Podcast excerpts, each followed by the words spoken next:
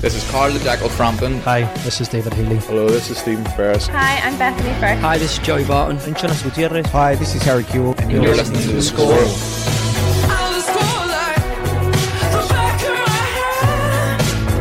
The Score with Michael Clark.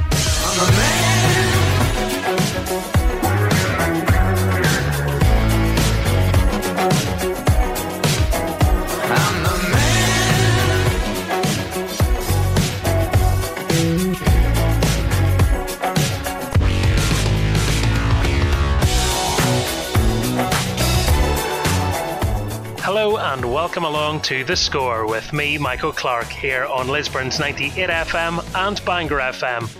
On the programme today, we continue to look at how the current situation is affecting clubs outside of the top flight. In a minute, we'll be talking to a representative from Bangor Football Club. Sean O'Neill was one of a number of players calling for testing to be introduced in the Irish Premiership. He'll be on the show today reacting to the IFA and NIFL implementing the necessary changes which allowed testing to commence yesterday. And Colin Hopkins will join us later on to give us his thoughts on all of this weekend's games. It's all coming up right here on The Score. The Score with Michael Clark. It's time to welcome our first guest on to the score of the afternoon, and he is the commercial director of Bangor Football Club, Graham Bailie. It is great to have you back on the programme. How are you? I'm very well, Michael. Um, thanks very much for the invite to have me back. Uh, it's been a while, and uh, I'm sure for Bangor football fans, that is exactly the sentiment. It's been a while, apart from a few friendlies here or there before Christmas. They're they're missing their football club, and I'm sure you are too. Oh, absolutely. Um, I think that it's coming on to a year and we've only played one competitive match. Um, so, you know, from everyone involved in the club, um, it feels like a, a, like a decade ago or a century ago that we've actually been, been playing football. It's been a very, very tough, tough, um, without having football, obviously, because it is such a major part in, in everyone's lives. But, um, as we all know, there's a, there's a greater, um, peace going on in the world out there and it's a matter of, of keeping everybody safe and well and, and, and getting through the pandemic in, in the best way we can how tough has it been from your perspective? Obviously, as a commercial director, um, how do you do anything? Um, I must admit, Michael, as always, and you know, anybody who's listened to this before maybe sound like a, a broken record, but it's very much the um, the affiliation of the local businesses, the support of the local businesses that have been there and they've been heartbeat of the football club in order to keep it going. Um, sort of whenever we took over as a board, um, three or coming on to four years ago. Um, and, and, to be fair, that support has been there. Um, I suppose out of everything that the pandemic has brought, has been that. Um, I suppose the community spirit is still very much there. Um, I think you can see that, you know, smaller businesses are being supported more, um, even though they, they, find it tough. There's been a lot more around keeping things local, um, which which has been great. Um, and, you know, again, without the support of the local businesses, um, we wouldn't have survived. So, you know, from, from, from my perspective, I, I, can't speak highly enough of the, of the community locally within the Bangor area and, and broader than that. And it really has safeguarded the, the, the short term and medium term future of the, of the football club. Is that really how stark it was? Without their support this year, that would be you gone? Yeah, no, I think it is as um, black and white as that, Michael. Um, you know, basically you know, the removal of, of being able to you rent out the pitch that we have as a facility. Obviously, um, we, we have a mortgage that we have to pay, we have bills we have to pay, and, and that has been taken away from us. Um, at this moment in time, there still hasn't been sort of, we, we don't fall into the brackets that, that, that cover the, I suppose the government grant schemes that have been there for, for small businesses. Um, we, we unfortunately ha- are almost treated as if we've been slipped through the net from that perspective. But you know, we've got local representatives there that are that are trying to help us along that journey to to, to try to sort of get us on board. Um, but it, it has been that tough. It's been it's been a nightmare to be honest with you. Um, from a, a volunteering perspective, from a football club, because let's not forget forget that we all are volunteers. We all have a family at home. We all have our own day jobs or, you know, to, keep us going. So, you know, listen, we put our hands up and, and, we're the ones that, that, joined the board in order to, to, to, do it. But certainly this year has been as tough a year as, there has been. Um, and it's a matter just of not getting that through it. But listen, we're here. We're alive and kicking and, and um, yeah, whenever um, we're given the green light, we're, we're ready to go again you know, in doing these programs, even going way back to the first lockdown, I think what's important to say as well is another unsung hero is those sponsors, those local businesses, and and they can often be overlooked because what is normally seen as a well, it's a commercial partnership. They're getting something out of this arrangement too, so they don't get the congratulations for supporting local football. At this time, to be quite honest, they aren't getting the return that they would have invested for, that they put their money in for. So any supporter financially of a football club at the minute is doing it simply for the love of the football club, aren't they? No, I couldn't agree more with you. Um, you know, even from so you know we'll talk briefly around the support of local businesses, which has been which have been immense, and as I said, without that support, you know, you know there would definitely have been serious questions in terms of what way we function as a as a as a football club, but also then from from the actual supporters, you know. You, we, we have had supporters that have bought their season tickets you know, I think that says it all. Now, obviously, there'll be, um, you know, whenever the football starts again, there's still there'll still be live, live. But at the same time, even on the uncertainty, even with everything going on, we have had supporters sort of that, um, sort of dig deep in their pockets in order to, to buy their season tickets, the merchandise, you know, anything we've been holding from a club perspective. And and for me, and, and that's probably been the biggest thing that, that sort of hit me between the eyes. The amount of supporter, volunteer support that, that we get as a football club it, it just blows my mind every single time because it, it's it just doesn't stop. You know, it's always there, and and in order to you know sometimes whenever I'm feeling a bit down, you know, because we don't have football or you know, what we're trying to achieve is, is being derailed, so to speak that supporter vibrance, it, it, it, just sort of kickstarts everything and you see the impact and, and, the positivity that people have around the football club and it really just drives you on and keeps you going in them sort of darker days whenever you sort of can't see any light. So, no, 100% the, the actual supporter base that we have just continues to, to blow my mind and, and, you know, that, that's really where, why we're, why, why we're sort of still in the position we're going and I suppose why we're busting to get back at it again and that is, in a nutshell, why we all love football so much, isn't it? I mean, it shows you just how deep it goes. That even when people are going through everything that they're going through at the moment, they still have that affinity with their football club. They still want to help if they can, and some people are, are maybe even risking a bit of hardship to support their football club because they think it's just that important. And um, throughout this, I've definitely been thinking of the older fans who just this has been their entire life going to watch their team. In this case, I'm talking about Bangor, but this applies to any club across the country, really. And uh, I just hope for people like that who, you know, this has been something that they have done their whole life that they get back to doing it in the not too distant future and that it'll be safe for them to do so. It's been such a frustrating time. So I can only commend you for the different community initiatives you've done because I know you certainly have engaged in different ways to try and keep involved with the community and give back as you have been receiving. Yeah, I think that you know, in terms of the, the strands that we um, have set ourselves as a board of directors at the football club, um, you know, becoming ingrained as a community club um, was very much at, at, the, at the top of, of what we try to achieve. Now, there's there had been, and, and it's you know been well documented. There's been no secrets in terms of the firefighting that we've had to go through for a few years, but um, I suppose the testimony to that has been the integration of a, of a new youth setup um, within the football club. So really what we wanted to try to achieve would be creating our own talent, nurturing our own talent, and, and I suppose being in control of that.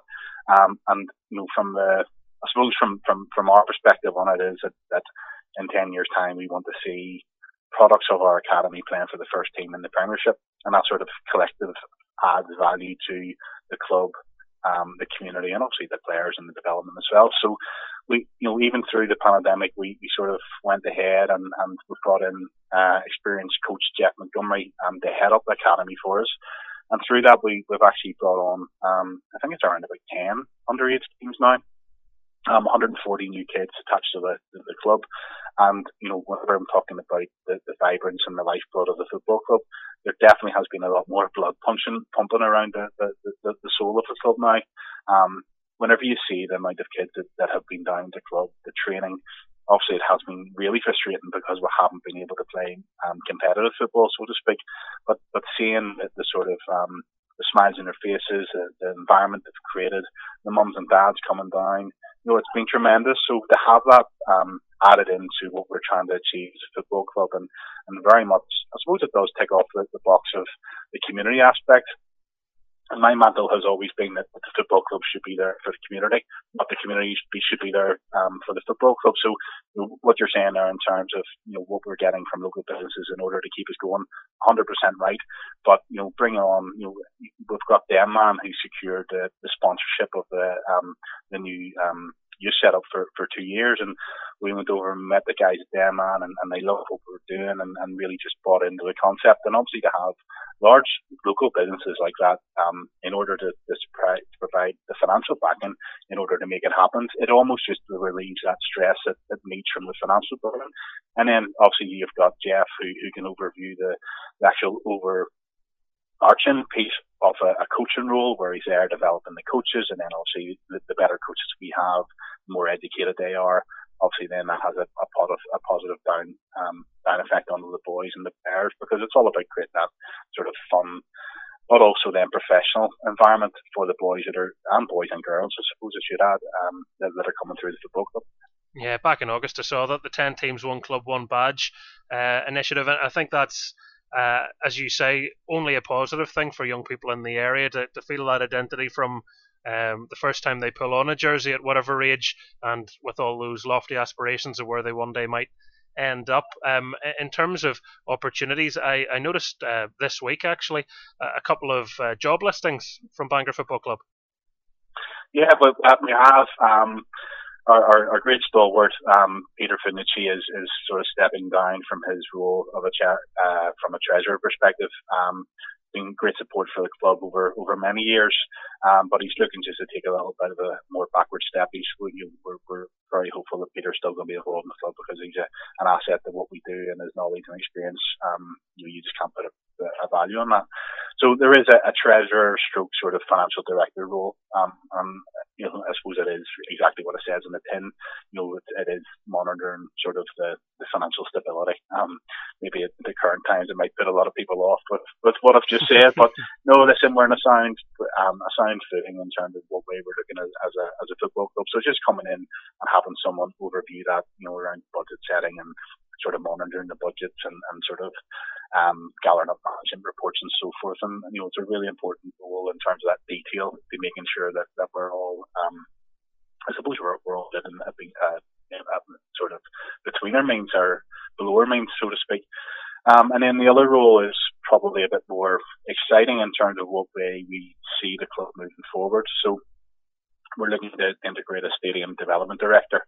Um, and, and that's really eh, bringing someone in in order to sort of look at the overview of the facilities we have, um, create the sort of football club at the Bangor Fields Arena as a community hub, um, and then obviously then develop the facilities for both our players and our supporters to make it a more an increase, I suppose, um, match day experience. So it's trying to really emphasise that community spirit.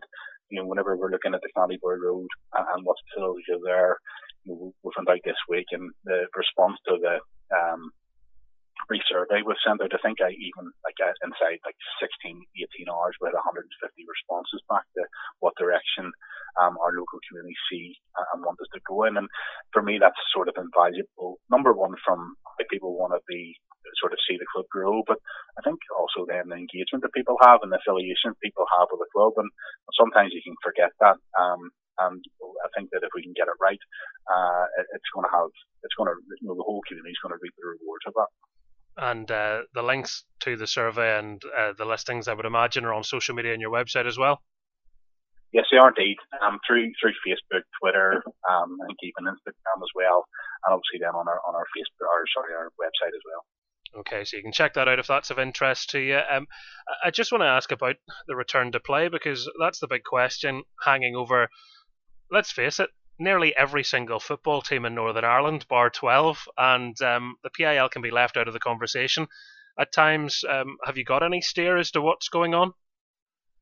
Yeah, I, I, think, Michael, as you said, it's been a roller coaster season for us because I think that we feel as if we, we, have got two steps forward and then something else happens and then you end up maybe five steps back. So, in terms of sort of where we're as a football club, it's, it's been really difficult and challenging um, from I suppose from from Lee and, and, and his management team engaging with the players, trying to keep them motivated, but also trying to keep them up to the required level of, of fitness or engagement that, that we're ready to go. So I think we've had a, a couple of dates where we are meant to be starting and, and they fell fallen by the way, wayside.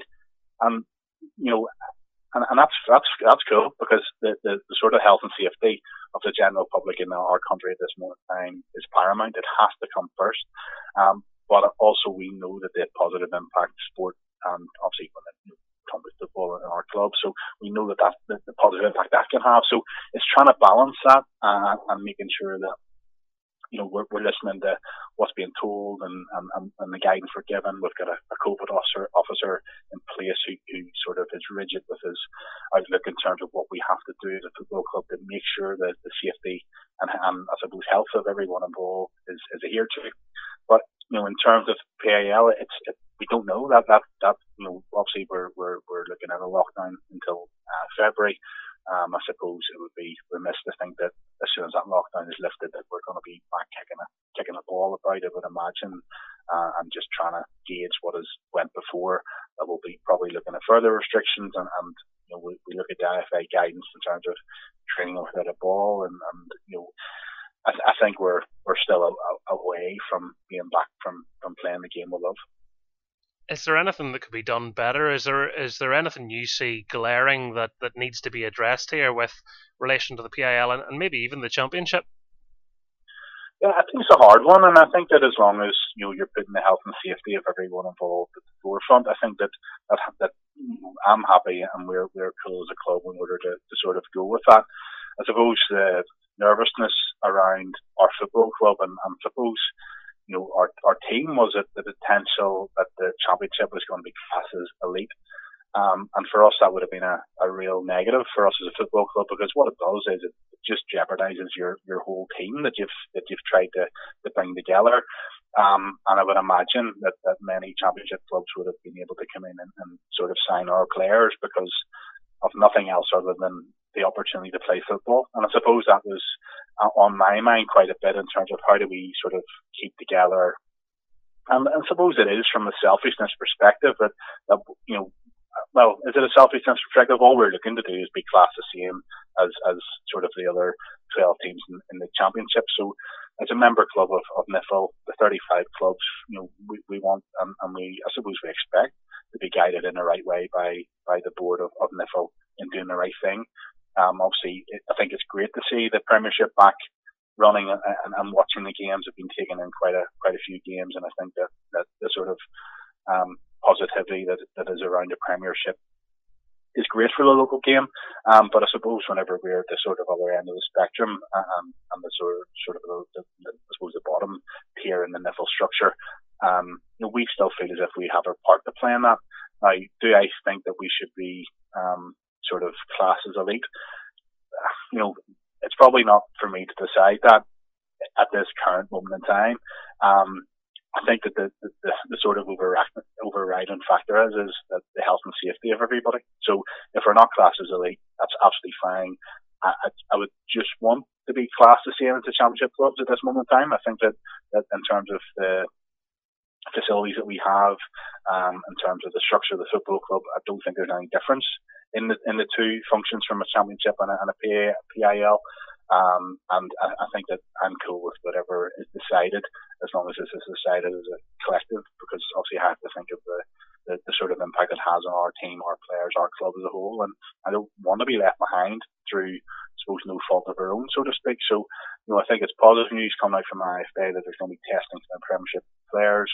I know that there's been uh, a lot of noise um, from from players and managers around the safety that they are going through. So, you know, I suppose it's a matter of trying to navigate through this pandemic the best way they can, making sure everybody's looked after and we get out the other side of it. Yeah, and that certainly will be um, what everybody wants to do ultimately, and, and the pressure you feel there if the championship were allowed to come back is the, the pressure, excuse me, the pressure the championship is currently feeling with the Premiership back, and I'm sure if the PIL was back, it would be uh, you know any other league looking up at you and thinking the same thing. It, it's such a difficult one to manage, but it's a point well worth articulating, um, and and these are all the things that uh, the powers that be are, are having to try and figure out as well. So. Um, I guess the, the puzzle is, is not an easily solved one, even though everyone has their own answer to it. But it's been great having you on. Um, and hopefully we will see you back playing football soon. Just before I let you go, Graham, is there any sense, do you think, of the, the null and void argument? Is it is it growing, or could you see a, a shift in dates for the league to allow some sort of season, even I don't know, over the summer? Yeah, well, I think that you know we've, we've recently had meetings from an internal perspective, and I think that you know there is no need in order to try to close the, the league down. You know, you, the way it would usually be closed down. So it's a matter of you know looking to see if we can extend the league um, for as long as possible, I suppose. So, you know, d- does there have to be a, a D-Day, I suppose, when the league ends? Can we integrate uh, summer football? You know, even if it can't be the, the same structure as a league um, in terms of promotion and relegation, is there something else that can be done in order to sort of keep us keep us going, so to speak, or get us back playing?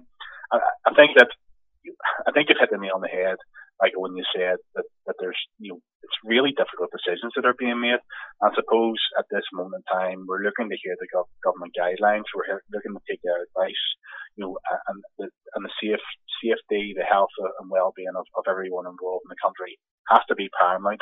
So there probably is no rush in terms of getting a decision out there, and, and we just have to listen carefully to what that guidelines are.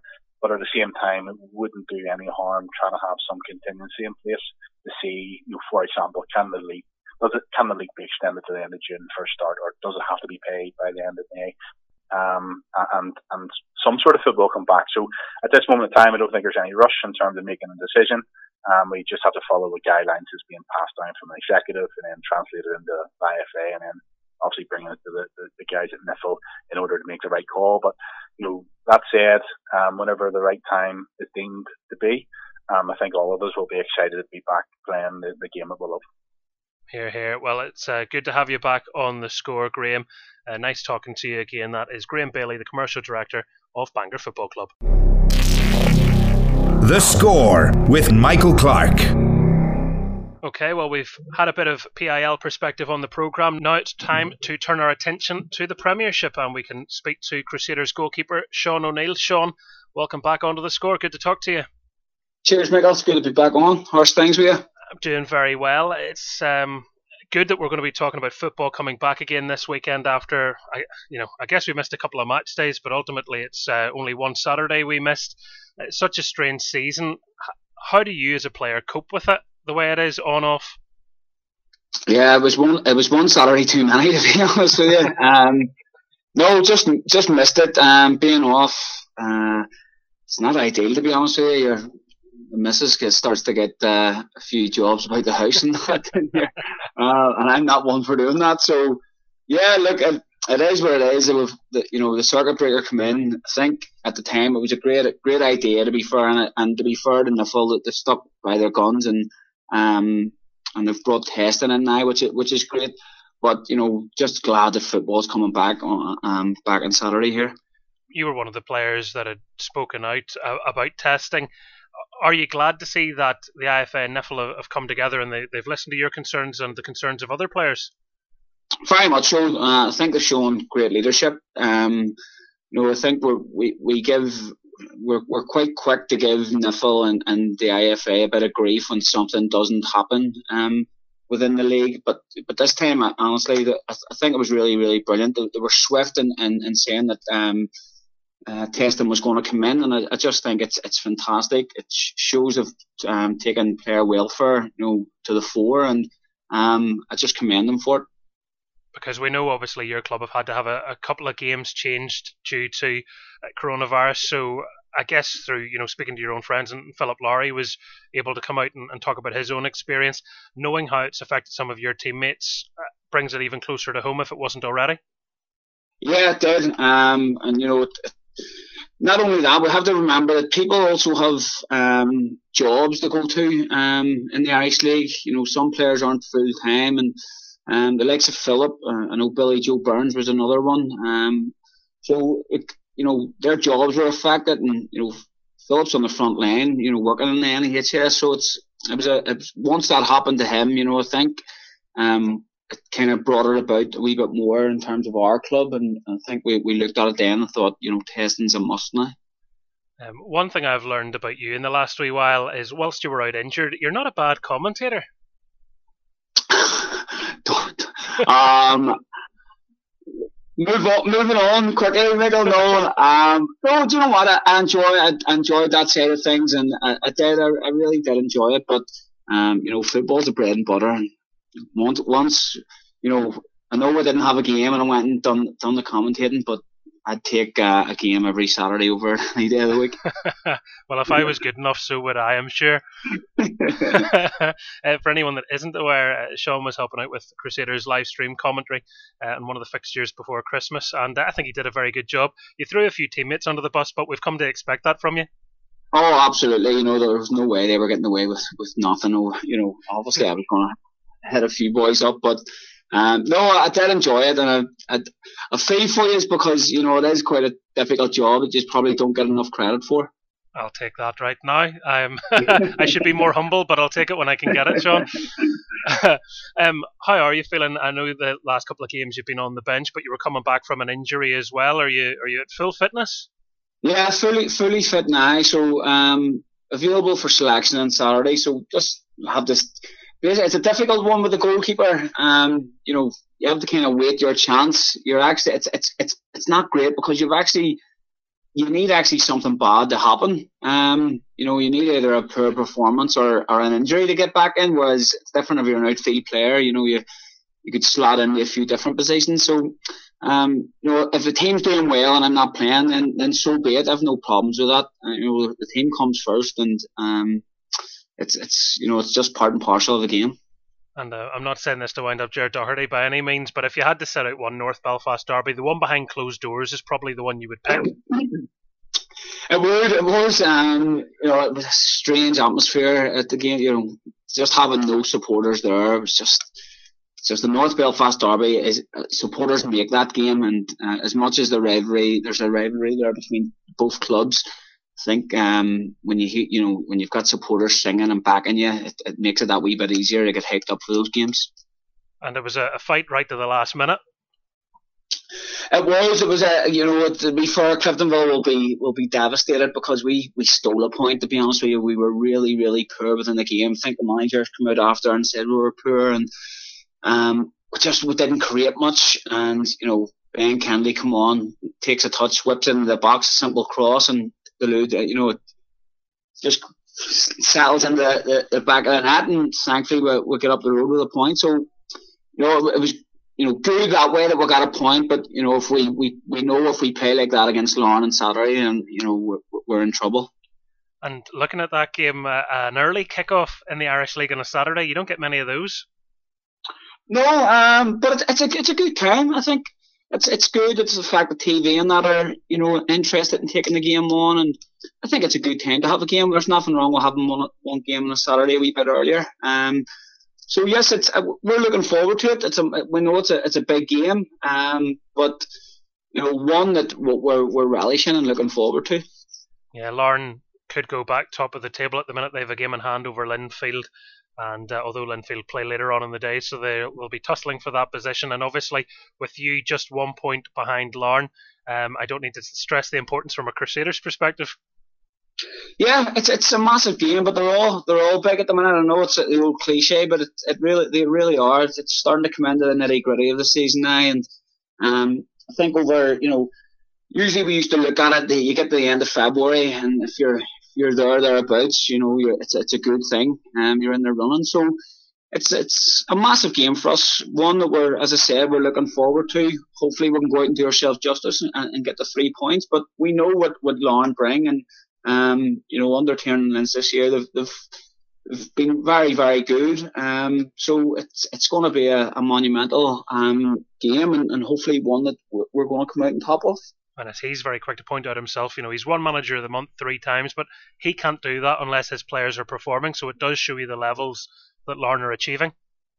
Yeah, no, they are. They're, they're playing good stuff. Um, I'm a fan of Sule um, in, in midfield. He's, he's done very, very good player. Um, and at the back, you know, they've Josh Robinson and, and Albert. Um, we know all about Josh at, at Crusader. He's a fantastic defender and Big Albert's, you know, been there and done it at, at the top level. So they've they've good experience throughout the team, and um, look, it's just on on the day. It's, it's it's a game that on the day I think Larne are capable of beating us. We're more than capable of beating Larne, and it's it's just going to come down to who um, is kind of up for it and who who wants it more on the day.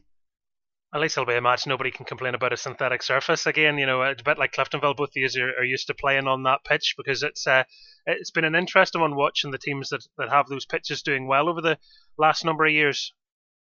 Yeah, it is. Uh, I think there's no doubt that um, you know training on it and, and playing on it, you know, most weeks there is a bit of an advantage there. But well, you know, other teams in the Irish League have had the chance to, to, to move to the 4G and decided against it. So, I mean, we're we're not going to complain about having a, a small advantage in, in, in, games, but you know, obviously with Larne now in the 4G, it's um, we've we've heard so many complaints about the ground, um, the 4G in particular, um, over the last number of years. You know, obviously with, with Saturday's game, both both teams playing in 4G, we're not going to get that. So, um, yeah, big big game. There's no doubt about it that this it's it's a big game. Um, Larne will, will look at it and think to themselves, you know, if, if they win that, they you know they're going to be you know pushing for the league title. But at the same time, Michael, we are we're quietly confident. You know, we we've went under the radar. No one's kind of talked about us this year. We're just happy for everyone to do you know talk about Larne and Linfield. Um, and if we can just keep plugging away and getting the results, then, then you know, come end of February, kind of start of March, if we're there thereabouts, you know, who knows? Because I know the powers that be, obviously, they want to try and get the as much of the league played if they can't complete the entire league. But I, I guess the the very least that everyone's aiming for is 22 games. Does does that trickle in a wee bit? Is that a bit of extra pressure? Because you know normally at this stage you're looking at the games played and you're thinking we've plenty of time, but you mightn't. Yeah, well, one thing I would say about that is that if if they are going to do that and if they are going to put it down to a 22 um you know game league, let's let's make the decision now. Let's let's get out there. There's, there's, there's going to be nothing worse if if teams have played kind of 18, 19 games and all of a sudden we're told, you know, it's going down to 22. You know, those teams in second and third who have, have a chance maybe to, to win a league if it was a it was a full season won't be too happy. Um, so I think if if that is the case, let's just make the decision now and, and tell teams what's going to happen.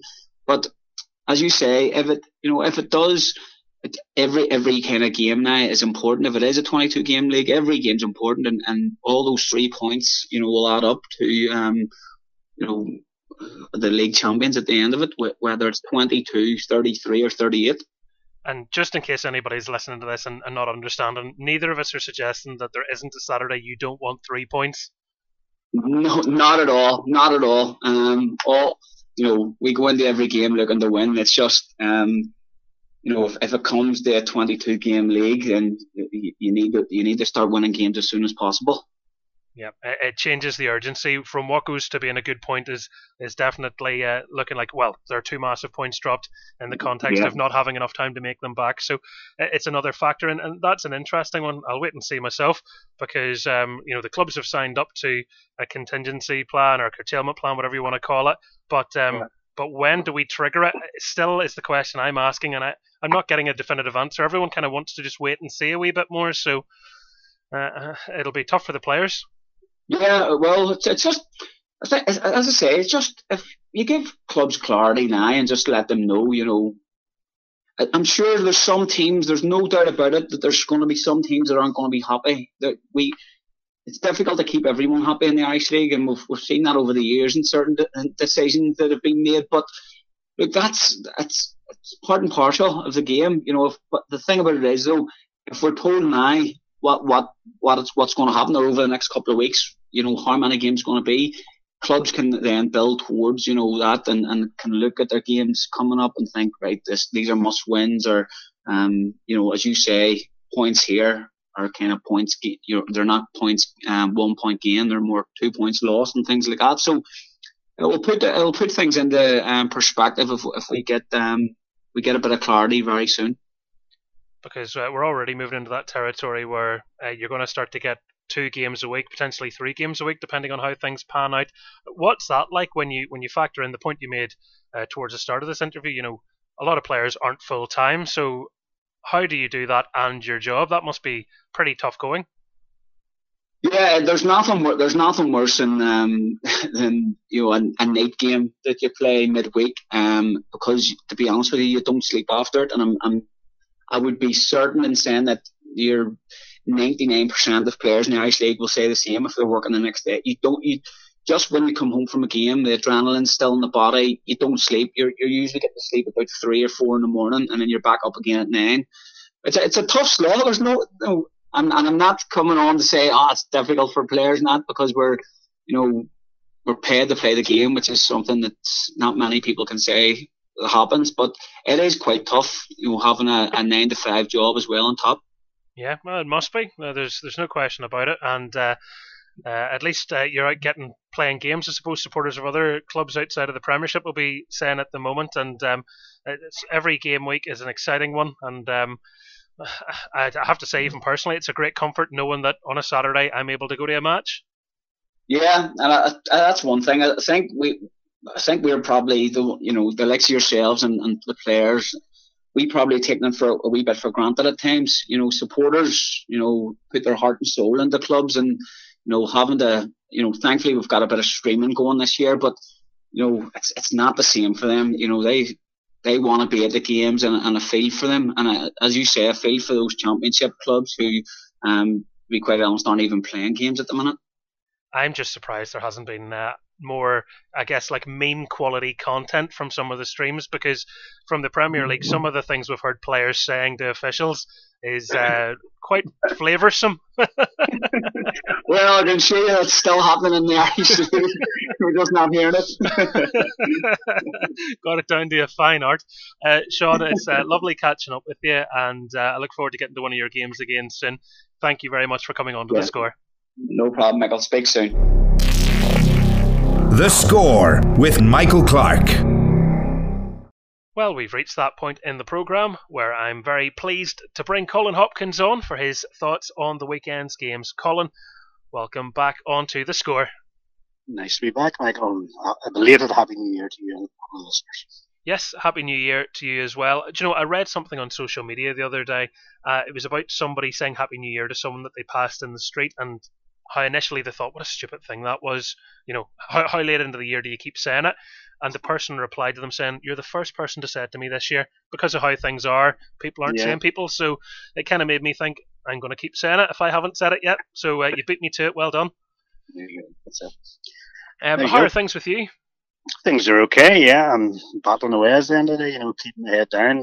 Like everybody else, a little bit frustrated in the, the current climate that we're living in, but I uh, just have to survive it and hopefully get to the other side to back to some sort of normality. Yeah, most certainly. Um, we'll talk about the Premiership in a minute. Because we had Graham Bailie on earlier talking about Bangor's perspective, I thought, obviously, with your Lisburn Distillery hat on, it'd be an opportunity to get a, a bit of an insight from you as well. The way things are going, can you see some form of season returning, or what are your thoughts? I have to be honest and say I think we're getting to a stage now where football for this season, and certainly in terms of any sort of league context, is probably looking less and less likely as the days go on. Uh, if we had got started in January, I think there might be an outside chance of getting through it. But if we're talking February and potentially beyond that before the season kicks off, there's no way you're going to get a full season. I mean, I know even recently in our recent you know, PIL meetings, the, you know, the general consensus of the club is, of the club's various is that you know, the, players do want to play again, and I think the clubs are keen to get them going again. However, in terms of league, it's not going to be a start. But there might be a possibility of maybe looking at some alternative tournament just to sort of really get some football in, in, in our, under our belts this season with a view to really kicking off properly again next time around. Do you think? I mean, one of the ideas certainly posed for the championship was like an 11 game sprint to the end kind of thing. Could that work in the in the Premier Intermediate League uh, or indeed the championship, or is that a non-starter? Well, it might work at the end of the day. Ultimately, it's down to the clubs to make that decision, but I don't think it's a fair representation of who the champions are would be at the end of the season. You know, um, certainly it depends if they're going to look at you know putting promotion and relegation, you know, tagged onto it. And I think that would be a very very hard call to make that. Have been sort of other sort of minor tournaments may be muted. Let's put it that way. To be honest, you know, the possibility of a maybe a competition just involving championship and PIL side, maybe some sort of like a Champions League type thing where you're in smaller groups or whatever it is. You get a few games and then obviously the winners of the groups progress to the semi final or something like that. So things like that might be an option just to get the players playing again, to be honest. But I just can't see how they can do a full season with promotion and relegation included in there. Yeah, it's increasingly difficult. If they couldn't get those seasons going, I think a competition like that actually would be a really novel idea. Something, at least, as you say, to get players playing.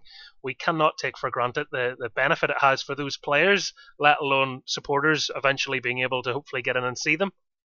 Yeah, that's exactly right. It's just really the sort of, you know, really, we're getting to a stage now, I think, I wouldn't say people are losing interest, but put it that way, the longer it goes on, you know, keeping players motivated, keeping supporters motivated, all sorts of things sort of all come into play, to be honest. And it's difficult when the players can't train and they can't play, you know, that's what they're, they're looking forward to and all of a sudden it's taken from them and other things fill the gap. And, you know, you maybe starting to get players saying, you know what, I can out playing again and maybe you just stop and playing altogether, which would be a travesty for the local games if that happened.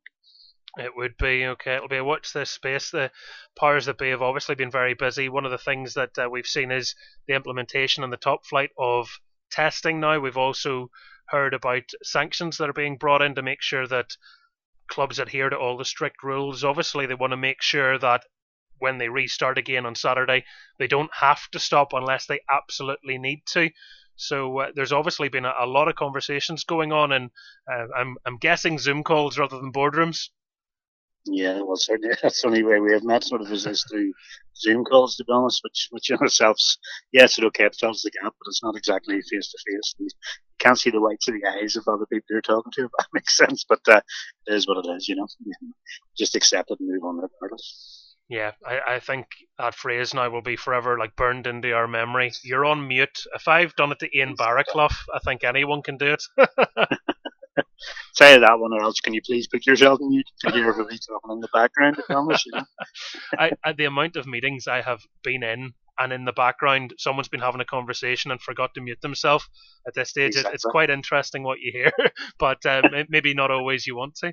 Anyway, um, there are six games, thank goodness, happening on Saturday. Uh, the last time we were looking at matches happening, unfortunately, there ended up only being one with the weather claiming two others. But we have six, and um, of the games, four taking place at three o'clock. One is an early kickoff on Sky Sports at half past twelve. That is the game between Crusaders and Larne that uh, we've been uh, talking about earlier with Sean O'Neill. And at half past five, Glenavon against Glentoran, which will be shown on the iPlayer with the BBC. It'll also be on their website. Uh, let's start with the early game. And I was saying this to Sean just uh, a few moments ago, Colin, before you came on. It's a nice novelty to have a, an early kickoff in the Irish Premiership. You don't get too many of them. Oh, you certainly don't. I have to be honest. Until you mentioned that, I wasn't even aware it was an early kickoff. To be honest, you know, so much attention I've been paying in the last week or so. You know, what what time is actually kickoff set for now? Twelve thirty. Well, thirty was what was the reasoning behind that? Was there any, it's it's just thing? it's just I think to suit Sky Sports if it's going to be shown, oh, okay. it uh, needs right. to be at a time they can show it. But um, right, okay. there's a you know a nice opportunity now for Irish League fans who obviously the games are all taking place behind closed doors. So if you're right. a Sky Sports customer, you can watch Crusaders Larne at half twelve, and then if you want, you can dip into your pocket and buy a stream and watch one of the three o'clock games, and then free on the iPlayer at half five. You could sit and watch three games. You don't even need to get off your sofa. That's and it's all Irish League football. That could be quite a nice Saturday for somebody. Taste of Irish League football after no games for so long. It's really nice to have that option. Yep, I look forward to spouses fighting over remote controls. You've watched two. You're not watching a third exactly. It's hard to justify a third one, to be honest. You can get away when it's your own team, but when other sides are playing, it's very hard to justify. To oh, go go sit in whatever room you need to and watch these. I think uh, we're in for some good games this weekend. But uh, as I say, we'll start with uh, the game at uh, Seaview Crusaders against Larne, and it's a game between two teams that are tussling for the title. And Sean O'Neill has already pointed out that you know Crusaders will happily sit there and not be talked about whilst everyone focuses on Linfield and Larne. But when here, and that's a real statement for them as they would climb up the table. Yeah, this promises to be a really, really good game. I think a good choice for a TV match. I think this particular one. Crusaders certainly going into knowing that the option is there to maybe quite potentially sort of lead for both Larne and Linfield and sit top of the table come Saturday night if results come in their favour. Um, Crusaders go into the game not having lost at home all season. I think they've won every single home match this season. which is a pretty pretty decent start from them. But on the other side of that coin, Larne has not have not lost away from home all season, so something quite possibly has to go on Saturday. So it should be a very interesting game. Um, Crusaders, as you've said, they're right there, sort of partner at the heels of the, the top two sides. I'm more than happy to sit in the background, let the two top five sides be talked about, and then they can just sort of come in as when they feel, feel, feel to do so. But that said, they were, they were quite fortunate last time out at Solitude. Very rarely up down Kennedy, though, that the, the equaliser sort of take a point away from Solitude, but they're still very much in the mix going into this one. And unless it ends as a draw, there will be a new league leader, at least for the time being, because Crusaders are three points behind Linfield, but on the same goal difference. So any win for them is enough to take them above both teams for the time being. And with Larne only two points behind Linfield, a win for them will see them a point clear of the Blues before they play in the afternoon. So there is plenty at stake there. And with both records that you've outlined in mind, uh, does that mean you're going to sit in the fence, Colin, and give us a draw here, or what do you think? You've got that 100% right, Michael. this is my draw off the week. I think it'll be a draw. I mean, I know Larne would did well last time, 2 1 out at Denver, but I think Seaview will give Crusaders the home advantage, and I can certainly see this in a point shared one, which will suit the men from Windsor Park. Well, it would do, wouldn't it? It's a, a game that's going to be very hard to call. Put it that way, the midfield battle will be a tasty one, wouldn't it? Um, Caddell and, and Sule locking horns. Yeah, I think there'll be a lot of battle, individual battles right across the pitch in terms of that one. It's just unfortunate, obviously, supporters can't get into see this particular one, but good news is it is on television for sure to watch. And I fully expect it'll be a, an open sort of uh, open game and hopefully one which is entertaining for the supporter. I commented on that reverse fixture. That was the one that uh, Caddell scored. Probably the worst Irish League goal I've ever seen. Yeah, well, well they all count. That's no doubt. They all do. Not a slight on Declan, just a bit of a mix up at the back from Larne. They haven't made too many mistakes defensively, um, just to, to give them their fair place in this conversation. But uh, they'll be going to Seaview with a view to going back on top of the table and uh, into the three o'clock games. Let's go to Windsor Park then, since we've uh, already mentioned Linfield. A chance for a bit of vengeance. Warrenpoint were able to get an historic win against Linfield when they met at Milltown. They go to Windsor Park looking for an unlikely back to back victory over the Blues. Yes, indeed. Linfield obviously going to this one top of the table again. Obviously, they slipped off the summit line line to take over, but they've now bounced back thanks to a fine win at Mourneview Park last time out. Well, that was a hard, hard fought game, and it only relied on obviously that wonder strike by Jordan Stewart to secure the points, you know, up there at, at Lurgan. And they've stuttered a little bit in, in recent times. Linfield have only got three wins in the last six, but obviously they're still a team to beat if, if you want to actually go on and win the title. Uh, transfer wise, we've obviously seen Bastien Hardy moving on since we last spoke, uh, but for me personally, that's no massive loss to the side because I think whereas in Europe he was he performed excellently, he just maybe didn't live up to that reputation in terms of league games. So I don't think he'd be massively missed. They're, they're still massively strong around him. So very much a very difficult game for them to go and try and make it back to back wins. I think they might struggle coming on the day really interesting story from Andy Waterworth the other night. If you were watching, the BBC did a top 10 goals of the season so far, and he shared a little insight into that wonder goal from Jordan Stewart, likening it to Wayne Rooney against Newcastle. And apparently, the two of them were having a conversation with each other about how they could both get subbed off. They weren't playing well, and Jordan Stewart had no sooner said, "It's going to be me. They'll, they'll they'll hook me any second here. I'm having a stinker." and then the ball Right. falls for him, and he just, without thinking, there's a handball appeal going on. He's not worried about any of that. He just cracks it sweetly uh, into the net, and it ends up being voted the best goal of the season so far um, Yeah. by the pundits because probably of that little conversation, that little story of it just shows you how good he is, really, doesn't it? That Yeah. even in a bad game for him, when he thinks he's about to come off, mid conversation with a teammate, he still just goes bang out of nowhere.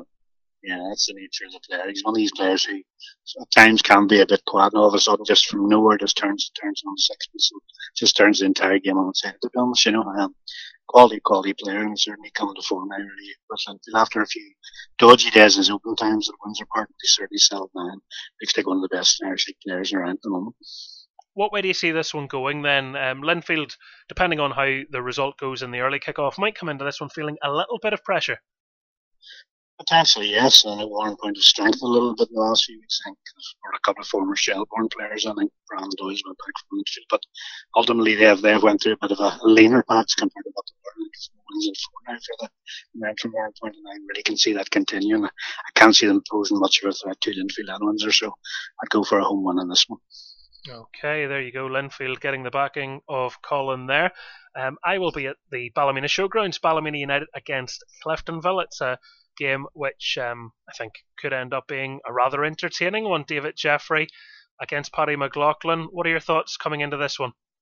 Yeah, Ballymena, fair play to them. One of the early part of the season, we thought they really struggled here, and David's under pressure, but it really has turned that around big time. They're undefeated now in seven games. It's a remarkable win, and obviously they've the only side so far to defeat Larne this season, thanks to that Kofi Balmer strike just before Christmas or around Christmas time. Um, so yeah, they're very much flying at this moment in time. And obviously they've also had the Player of the Month of December, and Ross Redman won that, which is probably a bit unexpected to be honest, but fair, fair play them for doing so, and his performances have justified that. So they're certainly going to be very, very hard to sort of beat certainly uh, the Showground. Cliftonville a bit obviously themselves a bit disappointed conceding that late date goal, you know, at, against Crusaders the last time out. And, but really they have struggled a little bit. I mean their only victories in the last eight games have been against sides in the bottom three, which will be a bit concerning from them. And but they've added a couple of decent players. Obviously, Rory Hansen came in, and they've another guy, Owen Taggart, who I must admit I don't know much about. He's came in from Portsmouth and home, but so that'll sort of certainly strengthen their squad. But can they get a result at Ballymena? I'm just not convinced he'll come this time right. Ross Redman um, has been playing fantastically for Ballymena, and um, the when the panel informed me that he was getting the nod for the Player of the Month, I had to say it was an inspired decision from them because um, I'd covered Ballymena a couple of times, and he had been their standout player, and I know supporters had certainly made that point too. So he's had a renaissance under uh, David Jeffrey, and I mean, how many times have we said that about various footballers throughout their career under that manager? And to be yeah. setting five points off Crusaders uh, as we're having this conversation now, and, and potentially uh, before they go into the game, depending on the result of the Crusaders match, is a testament to them. This is a fourth against fifth, where Ballymena have a game in hand and are three points ahead of Cliftonville. Yeah, yeah, very much so. Uh, is, is going to have that renaissance, sort of, not just in terms of an individual player, but as a team as well over this last sort of weeks. And certainly they're going to be very, very hard to beat. They've got the, the bit between their teeth, as the old saying goes now, and they will be hard to defeat. Last time around, when the sides did meet at Solitude, let's not forget they also won 4 0 as well. So that'll sort of give them a lot of confidence going into this one. I personally, if I was forecasting, I'd be going for a home win on this one. There you go, Ballymena uh, tipped to keep the good form coming. Um, elsewhere, Carrick Rangers Portadown, and this is a, a, big game for both of those teams, isn't it? Because it's uh, down at the bottom of the table. Carrick have only played nine times, Portadown have played ten, and Dungannon Swifts have played twelve times, sandwiched in between them. But if you're Matthew Tipton, you know a win here gives you a bit of breathing space over Carrick, and that'll come as a huge relief. But equally, if you're Niall Currie, you know you can't afford to be cut adrift, even with games in hand. No, you're 100% right. This is a massive, massive game, you know, for both sides, especially, you know, for Carrick Rangers. You know, if they do lose tomorrow, I think it's going to be very, very hard for them to claw that back. I know it's early stages and a long way to go, but you know, once there's a gap appears at the bottom, it, it does become very, very hard. Confidence gets shot. All sorts of things come into play. And it's uh, very, very difficult to recover that. I'd say Carrick haven't been playing badly of late. I mean, I know they lost last time in Coleraine, but they were quite unfortunate. I mean, they, got a penalty that day. If they had scored that penalty, it could have been very much a completely different game. But unfortunately, missed it and then conceded a, a somewhat dubious one, uh, as I thought. I don't know what you your three points were, but uh, it looked a bit dubious to me. But obviously, that the penalty went against them. They won down all of a sudden. Coleraine lifted the game and took got two late goals to give a more comprehensive scoreline. So Carrick not playing too bad to be honest, but in this bear in mind, the only win so far has been against guess who Portadown. So they can do it again tomorrow, but it's going to be a hard game for them. It will be uh, a tricky one, all right, at uh, Taylor's Avenue the Belfast Loughshore Hotel Arena, as I suppose I should uh, really be calling it by now. Um, what are your thoughts then? Who are you going for? I think Carrick may edge this one. Stick my neck in the block on this particular one and say Carrick win. Mm. Having said that, they'll need to find their goal scoring a little bit more because only seven goals in nine games, and then the four of them came against Portadown, but maybe they have a bit of an Indian sign of them. So let's go for a home There you go, Currie. Uh, back to do it again against his former employers. Uh, Coleraine against Dungannon Swifts. That is the last of the three o'clock games, uh, the one we haven't spoken about yet. And Dungannon, it's a perilous position for Kris Lindsay's side. They knew it was always going to be a difficult season, but, um, well, they've a, a of form against Coleraine. Can they do it again? I don't know. Coleraine have found a little bit of form recently. They've now won three in a row, but uh, I don't think they've been you know, firing on all cylinders yet. I mean, as I've mentioned there in the last review there, it was somewhat controversial penalty when he got them underway against Carrick, um, you know, last time out, so that sort of turned that game in their favour. Can they see them pushing for league honours as we thought they might have done at the start of the season? I don't think so, and that's now beyond them. Um, but, you know, tomorrow they'll certainly fancy their chance again result. I mean, in terms of goals scoring in, Eoin Bradley's up to the man in form. It's his 50th goal, I think, for Coleraine last time I can remember.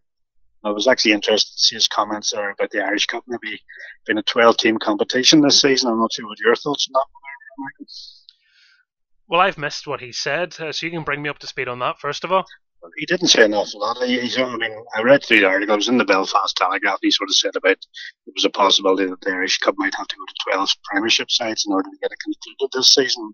And he didn't sort of, he's, I'm not saying he took the side off, off, off for or against it, but it was just an interesting conversation to be had. So if the Irish Cup came down to 12 teams, would that be, you know, a positive thing or a negative thing? Uh, I have my doubts or not how how much you can put into it. There's only 12 teams playing it. Yeah, it's a it's a really difficult one, isn't it? Because you could even say that already. It's down to 32, and there's usually over 100 teams get the yeah. right to play in it, so it's already been watered down.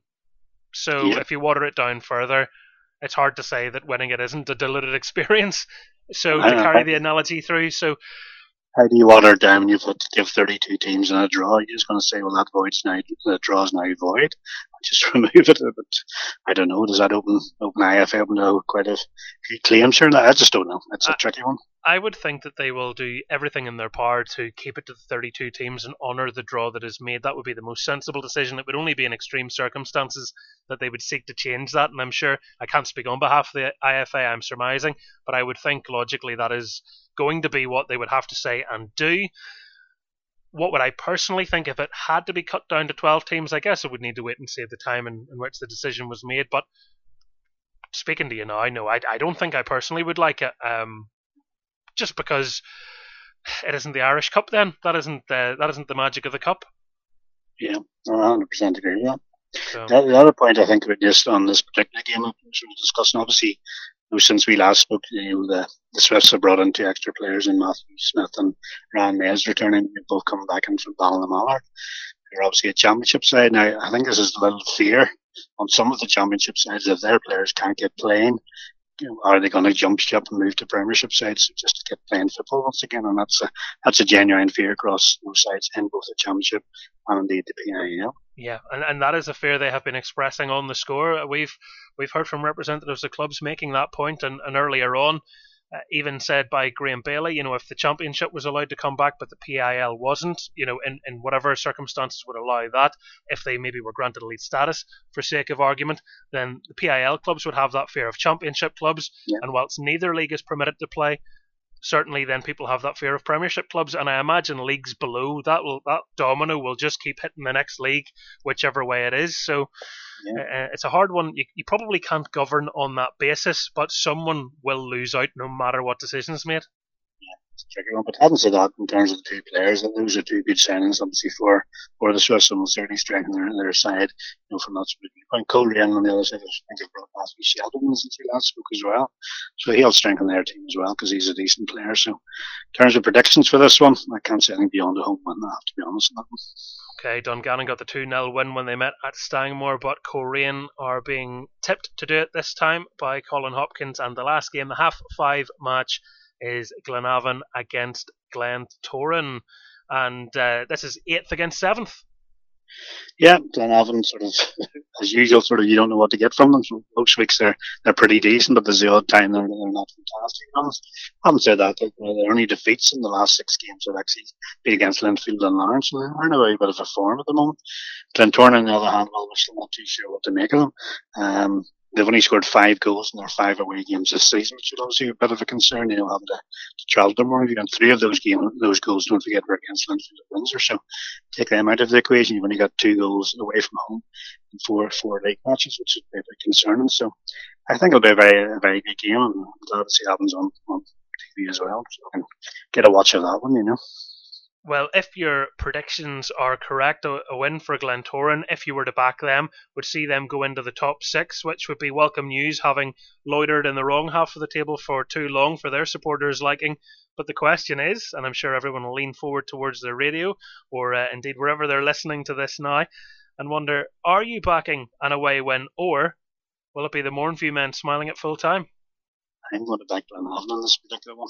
Um, the reason for being that because uh, Glentoran to me are still still a little bit stop start stop start stop start at the moment. I mean, their only wins this season have been against the bottom three, which is an interesting statistic as well.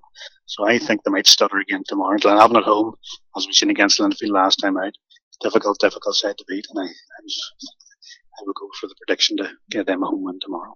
Okay, well that will make for a very happy hammy, won't it? If that is the case, uh, Glenavon to get the three points against Glentoran. Uh, that is Colin Hopkins' prediction. Colin, thank you for coming on to the show as always. It's lovely to be talking about football again after uh, that little break that it had, and um, we'll certainly be keeping an eye on developments as uh, as they come with regards to the Championship and the Premier Intermediate League too. And I know so many of our listeners are uh, crying out to get back and supporting their teams. But um, it's just a time where we all, whether we like it or not, just have to kind of be patient, I guess. Yeah, just a matter of really keeping the head down and for better, better days ahead. Let's be honest. Sun's out shining. Hopefully, over the weekend, hopefully we'll start seeing the spring coming in and football starting getting going again fingers and toes well and truly crossed. Uh, never thought I'd miss being frozen at a ground as much as I did setting in for one Saturday, and if and I know that makes me sound incredibly spoiled. So if that's the case for me, uh, believe me, I really know that uh, if you haven't got to see your team in some time, which is the case for most of you, um, you just can't wait. So I hope that day isn't too far away. But uh, we'll bring you developments as they come here in the score and of course here with you every single Friday. But for now, uh, from Colin Hopkins and myself, all that remains to be said is enjoy your weekend of sport. Bye bye.